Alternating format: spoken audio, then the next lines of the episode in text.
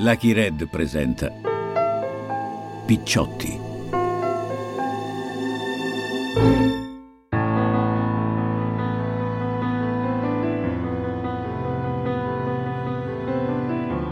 La mafia raccontata da Lirio Abbate. Un podcast Lucky Red, scritto da Lirio Abbate, Antonella Bolelli Ferrera e Massimiliano Griner. Quarta puntata. Piccioli.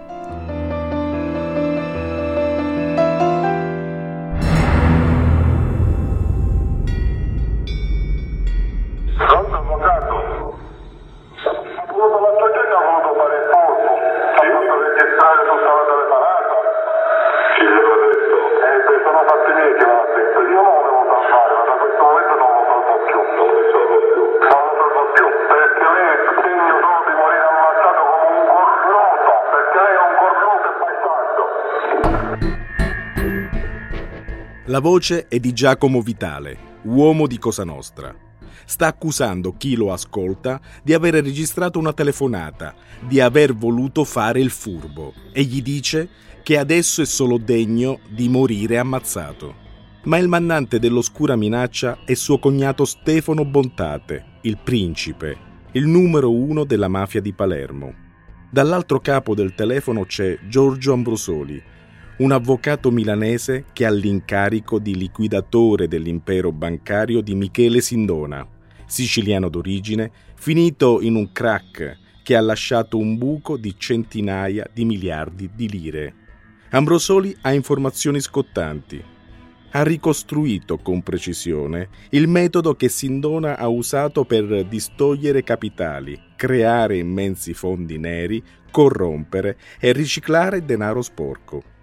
Soprattutto, Ambrosoli ha rifiutato ogni richiesta da parte di Sindona e dei suoi addentellati mafiosi di venire a un accomodamento, come si intuisce da un'altra telefonata di qualche giorno prima. Dopo noi altri ci, rivediamo, lo vengo a salutare di persona. Sì, sarebbe ora.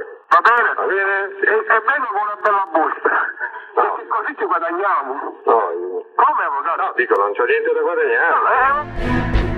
Giacomo Vitale lo vuole andare a trovare, Giorgio Ambrosoli. Ci vuole andare con una busta piena di soldi. Così ci guadagniamo, gli dice. Ma Giorgio Ambrosoli non ha proprio niente da guadagnare, al contrario, ha molto da perdere. Lo scrive in una lettera alla moglie Anna. È indubbio che, in ogni caso, pagherò a molto caro prezzo l'incarico. Lo sapevo prima di accettarlo e quindi non mi lamento affatto, perché per me è stata un'occasione unica di fare qualcosa per il paese. A 40 anni, di colpo, ho fatto politica e in nome dello Stato e non per un partito. Un'occasione unica per Ambrosoli, ma anche molto gravosa, forse anche troppo gravosa, per un solo uomo. L'11 luglio 1979 un killer italo-americano prende un volo da New York e atterra a Milano, con un incarico preciso assegnato da Sindona, uccidere Giorgio Ambrosoli, un uomo onesto che non è disposto a piegarsi. E da poco passata la mezzanotte, in via Morozzo della Rocca, una strada corta nelle vicinanze del carcere di San Vittore, Ambrosoli sta rientrando a casa dopo una delle sue lunghe giornate di lavoro. Il killer lo sta aspettando da tempo, non ha difficoltà a riconoscere la sua vittima. È stato Giacomo Vitale, l'autore della telefonata minatoria, ad accoglierlo nella città che non conosce, a indicargli l'uomo che deve colpire.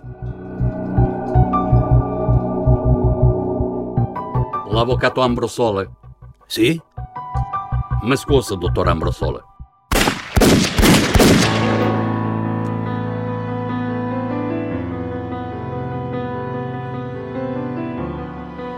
Sono Lirio Abate e per guidarvi in questa nuova pagina di Cosa Nostra devo seguire una bussola che è Follow the Money, segui il denaro, che poi era il metodo di Giovanni Falcone.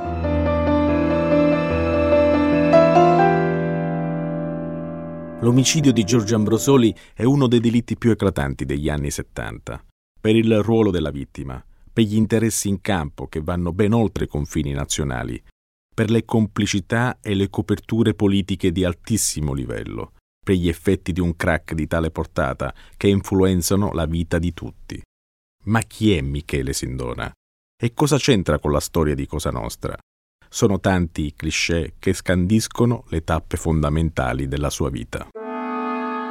Ragazzo del Sud, banchiere del Vaticano, mago della borsa, cagliostro degli anni 70, per finire con bancarottiere. Sindona fonda la sua fortuna sulla riservatezza. Agisce nell'ombra, fornisce poche informazioni sulla sua attività, d'altra parte nessuna autorità gliele chiede. Ma anno dopo anno ama far trapelare quelle cose che danno quel tocco di originalità a un personaggio venuto dal nulla. Così i giornali scrivono che Sindona non visita mai le aziende che acquista, che esce senza portafogli e che se va al ristorante si fa mandare il conto a casa.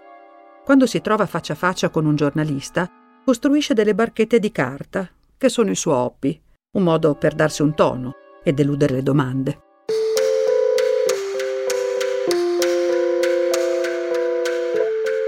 Ma ciò che conta è il suo legame con i clan mafiosi palermitani, in particolare con Stefano Bontate. Il denaro che la mafia riesce a ottenere dalle raffinerie di eroina installate in Sicilia è un'enormità anche perché la droga raffinata in quegli anni e spedita negli Stati Uniti si misura a tonnellate. E in quel periodo un chilogrammo di eroina viene pagato tra i 125 e i 130 mila dollari. Cosa Nostra, insomma, deve riciclare somme gigantesche di denaro. E non una sola volta, lo fa in continuazione, per anni. Quindi serve la persona giusta, capace di operare con somme enormi sui mercati internazionali e questa persona è Michele Sindona. Ma perché il banchiere siciliano possa riciclare narcodollari, bisogna che prima i mafiosi li facciano viaggiare dagli Stati Uniti alla Sicilia. E a raccontare come si fa è il chimico di Cosa Nostra, Francesco Marino Mannoia. Si usavano diversi mezzi. Una volta venne usato personale delle Basinato e il denaro arrivava pure con dei corrieri. Di solito andava tutto bene, una volta però una valigia contenente 500.000 dollari proveniente dagli Stati Uniti venne sequestrata all'aeroporto di Punta Raisi. Erano soldi di Bontate e Inzerillo. L'autore del sequestro all'aeroporto è il capo della squadra mobile di Palermo, Giorgio Boris Giuliano.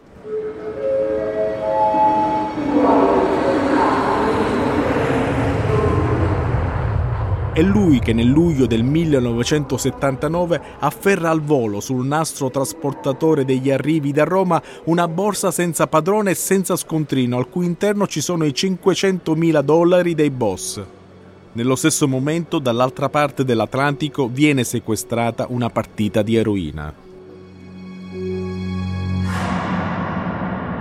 Un'ora dopo il sequestro, Boris Giuliano convoca nel suo ufficio il boss Gaetano Badalamenti, Prove non ne ha, ma è convinto che lui sappia tutto. Punta Raisi, infatti, ricade sotto la sua giurisdizione mafiosa. Dontano nega. Ora è certo però che il vicequestore ormai sa tutto.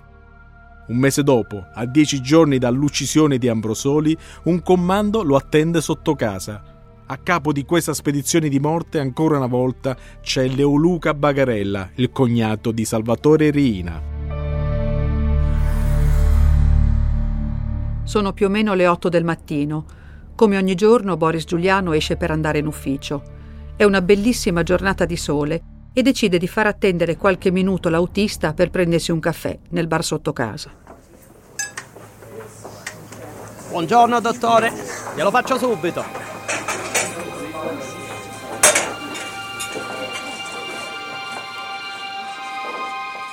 Il vicequestore però non fa in tempo a berlo quel caffè. Un uomo che sembrava solo un cliente del bar si fa largo fra i presenti e si avvicina meno di un metro da lui. Estrae una pistola 7,65 e fa fuoco per tre volte.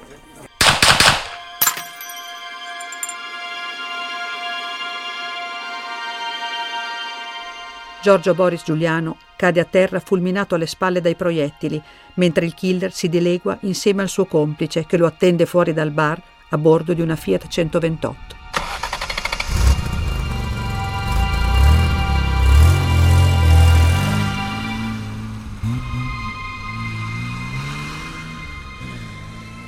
Giorgio Borisi Giuliano era un poliziotto moderno che all'epoca aveva aperto un canale investigativo senza poter scrutare l'oceano nel quale si versava.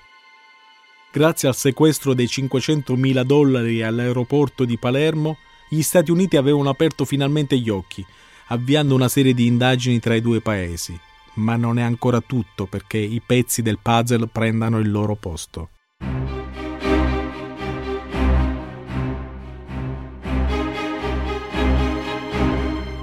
C'è un boss che forse è disposto a parlare, a dire quello che sa di quei corleonesi, che se ne infischiano delle vecchie regole e dei vecchi equilibri, gente che sa soltanto usare le armi e spargere sangue. Uno della vecchia guardia, uno dei 114 usciti puliti dal processone di Catanzaro uno che una volta aveva ordinato di ammazzare un albergatore e siccome questi si era salvato aveva mandato dei killer vestiti da infermieri in ospedale per finirlo. Questo boss si chiama Giuseppe di Cristina. Ha ereditato dal padre Francesco il feudo di Riesi, un desolato paesone ai piedi di una montagna che gli fa ombra, in provincia di Caltanissetta. Lo chiamano il boss dal colletto bianco perché, dato che uno stipendio fisso non fa schifo a nessuno, è anche dipendente dell'ente minerario siciliano, uno dei tanti carrozzoni della regione siciliana. A Di Cristina gli hanno già ammazzato due guardaspalle in un attentato a cui lui è sfuggito per miracolo e adesso ha paura che i corleonesi ci riprovino. Perché vogliono ammazzarlo? Lo racconta Tommaso Buscetta molti anni dopo. Dice che Di Cristina era preoccupato per il conflitto crescente tra l'ala moderata di Cosa Nostra di cui faceva parte e i falchi, i corleonesi appunto. E non avendo chance migliori di fronte allo strapotere militare dei suoi nemici, aveva deciso di diventare confidente dei carabinieri. Dovete fermarli. Voi non li conoscete, ma dovete fermarli. Quelli sono pericolosi per me, ma soprattutto sono pericolosi per voi. Ai carabinieri di Cristina fa persino una specie di profezia. Sostiene che Ligio vuole uccidere anche Cesare Terranova per vendicarsi di averlo fatto arrestare. Profezia purtroppo inascoltata. Di lì a un anno, infatti, il magistrato verrà assassinato.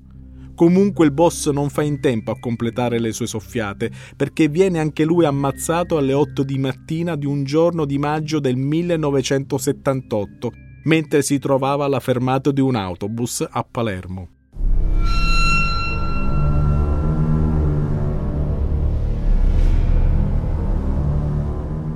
Il comando è guidato da Leoluca Bagarella.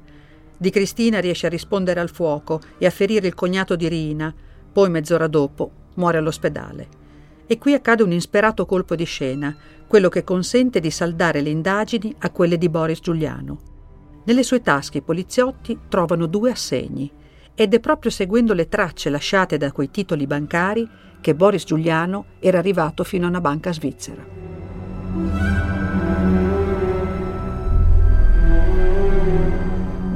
Una banca svizzera controllata, guarda caso, da Michele Sindona.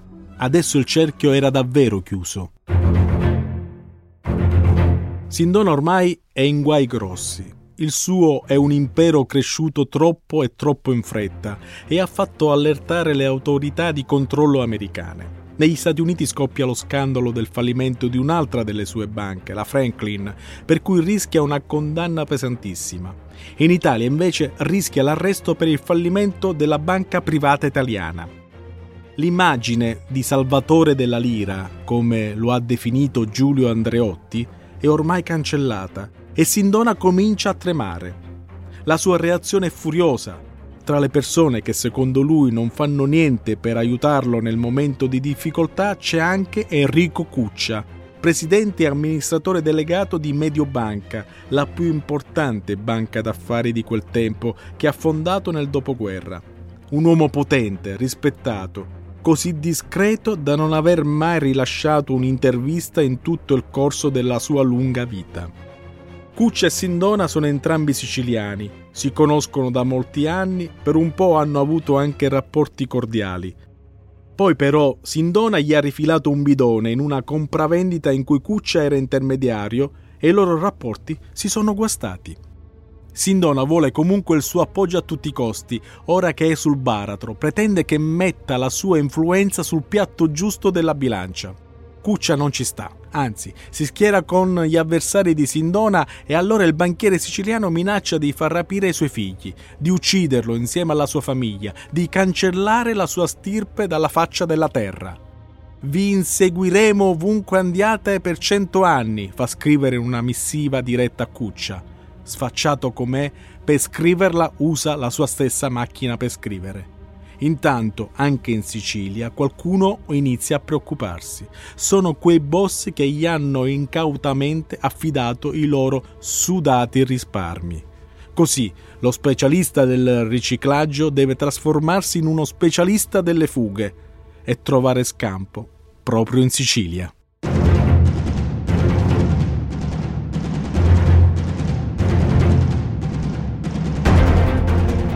Il retroscena della fuga di Michele Sindona ci viene raccontato da Francesco Marino Mannoia. Il banchiere della mafia, dice Marino Mannoia, spuntò improvvisamente in una villa situata in una zona montuosa di Torretta, poco fuori Palermo, di proprietà del boss Rosario Spatola. Era la villa dove raffinavo morfina per conto di Stefano Bontade. L'arrivo di Sindona sconvolse tutti i piani. Marino Mannoia chiede a Bontate spiegazioni di quell'intralcio imprevisto. Chi c'entra Sindona con noi? E Bontate mi spiegò che il finanziere aveva dichiarato fallimento negli Stati Uniti e che aveva frodato moltissima gente. Per questo era necessario simulare un rapimento. A quanto pare Sindona aveva investito denaro dei boss proveniente dal traffico di eroina tra la Sicilia e gli Stati Uniti e con quel finto rapimento si riprometteva due cose accreditare l'immagine di se stesso come vittima e nel frattempo fare pressione sulla politica perché attivasse il salvataggio delle sue banche e quindi il denaro investito dai suoi soci mafiosi.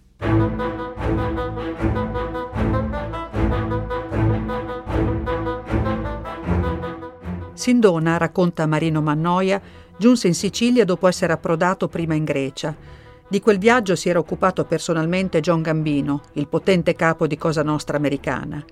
Anche se in difficoltà, Sindona era arrivato sull'isola con molte idee che metteva sul piatto come un'offerta ai suoi protettori.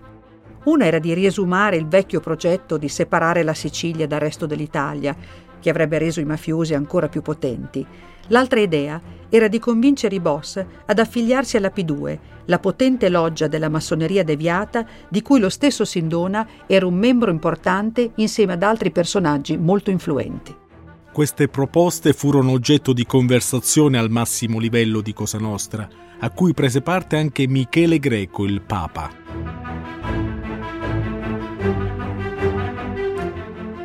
Per l'iniziazione degli uomini d'onore alla massoneria non c'erano problemi. Se ne sarebbe interessato lo stesso Sindona. Il Papa però non fu d'accordo. Un uomo d'onore che ha giurato fedeltà a Cosa Nostra non può giurare fedeltà anche a un'altra organizzazione.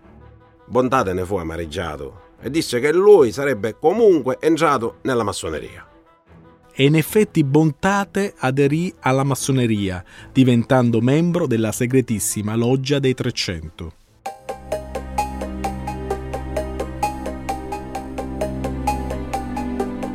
Dopo aver trascorso l'estate in Sicilia, il 6 ottobre 1979 Michele Sindona ricompare a New York, nel centro di Manhattan, con un aspetto dimesso, malconcio e per non farsi mancare niente anche una ferita d'arma da fuoco al polpaccio.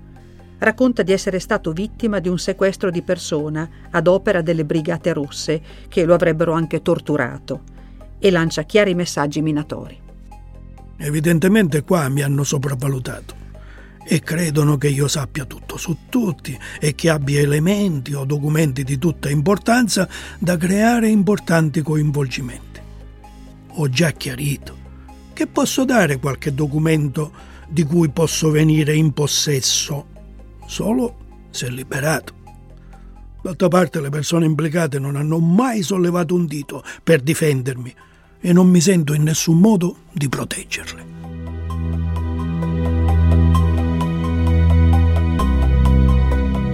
Peccato che la polizia italiana arresti Rosario Spatola, il boss che lo ha ospitato che durante il sequestro ha anche recapitato i finti comunicati dei sequestratori e che tutto il folle piano del banchiere venga alla luce. Sindona viene arrestato e si becca 25 anni di condanna per il fallimento della Franklin. Tenta persino il suicidio del carcere federale di Otisville, ma gli agenti di custodia lo salvano. Allora comincia con i memoriali cerca di scaricare su altri l'accusa più grave e infamante, l'uccisione dell'avvocato Ambrosoli. Ma Joseph Aricò, il killer che ha ingaggiato e che nel frattempo è finito anche lui dietro le sbarre, lo sbugiarda. Sandona mi ha dato 50.000 dollari per uccidere il liquidatore. Aricò non potrà più ripetere questa accusa perché, guarda caso, muore precipitando da una finestra del carcere mentre tentava di evadere.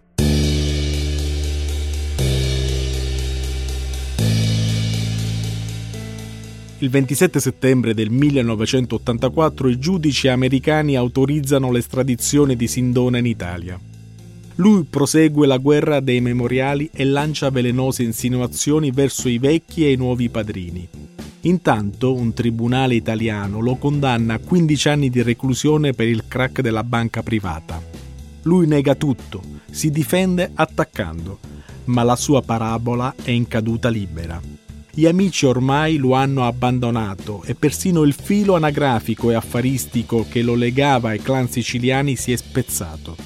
Alla fine rimane solo, a specchiarsi nelle sue colpe dentro la piccola cella del carcere di Voghera, dove muore dopo aver sorseggiato una tazzina di caffè la mattina del 20 marzo 1986. Un caffè corretto che, come alcuni sostengono, abbia deciso di bere volontariamente, consapevole di dover trascorrere il resto della vita in una tetra prigione. Una cosa però è certa, con Michele Sindona muoiono anche tutti i suoi misteri.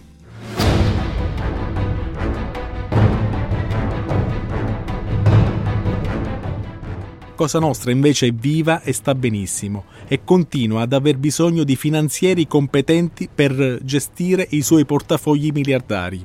Ed è qui che mentre tramonta la stella di Sindona emerge quello di un altro banchiere altrettanto spregiudicato, il milanese Roberto Calvi. Uno che ha cominciato come semplice fattorino ed è arrivato al vertice di uno dei più importanti istituti di credito privati lombardi, il Banco Ambrosiano. Roberto Calvi era il deus ex machina del Banco Ambrosiano, era il presidente del Banco Ambrosiano, il referente eh, della finanza cattolica ed era eh, colui che eh, era subentrato a Michele Sindona nella gestione dei rapporti anche con Cosa Nostra. Sono tanti i rapporti che il banchiere milanese è riuscito a creare, tanti quelli che eredita da Michele Sindona con cui ha operato fianco a fianco per anni. Per i clienti particolari una garanzia di continuità, e non meno importante è il rapporto molto stretto che stringe con Licio Gelli, il capo della loggia P2. Tramite il ruolo che rivestiva all'interno della P2, grazie ai rapporti con Cosa Nostra e con esponenti della Banca Vaticana, in particolare grazie ai rapporti con colui che era la figura apicale della struttura Casimir Marcinkus,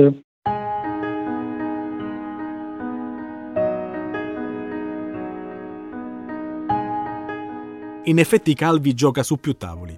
Si muove agilmente nei paradisi fiscali, in Lussemburgo come alle isole Cayman, o nel friabile mondo del risparmio dell'America Latina, dove a dominare sono le dittature militari.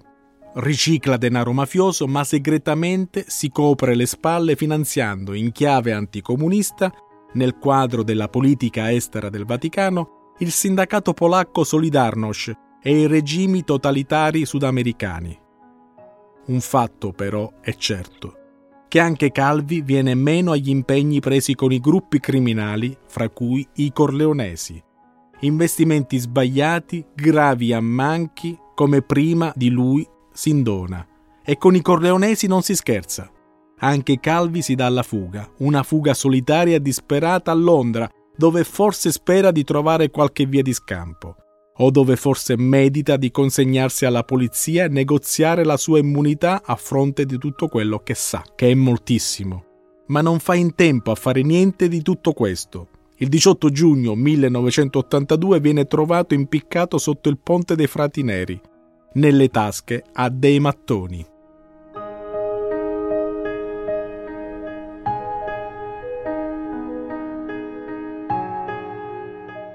Già le stesse modalità di esecuzione del delitto dovrebbero far pensare immediatamente a una macabra messa in scena, una simulazione di suicidio accuratamente preparata che nasconde una punizione esemplare, compatibile con il modo di operare dei mafiosi.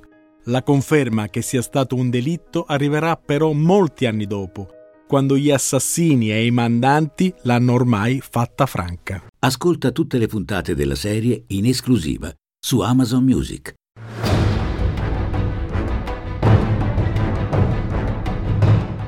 Picciotti, la mafia raccontata da Lirio Abbate.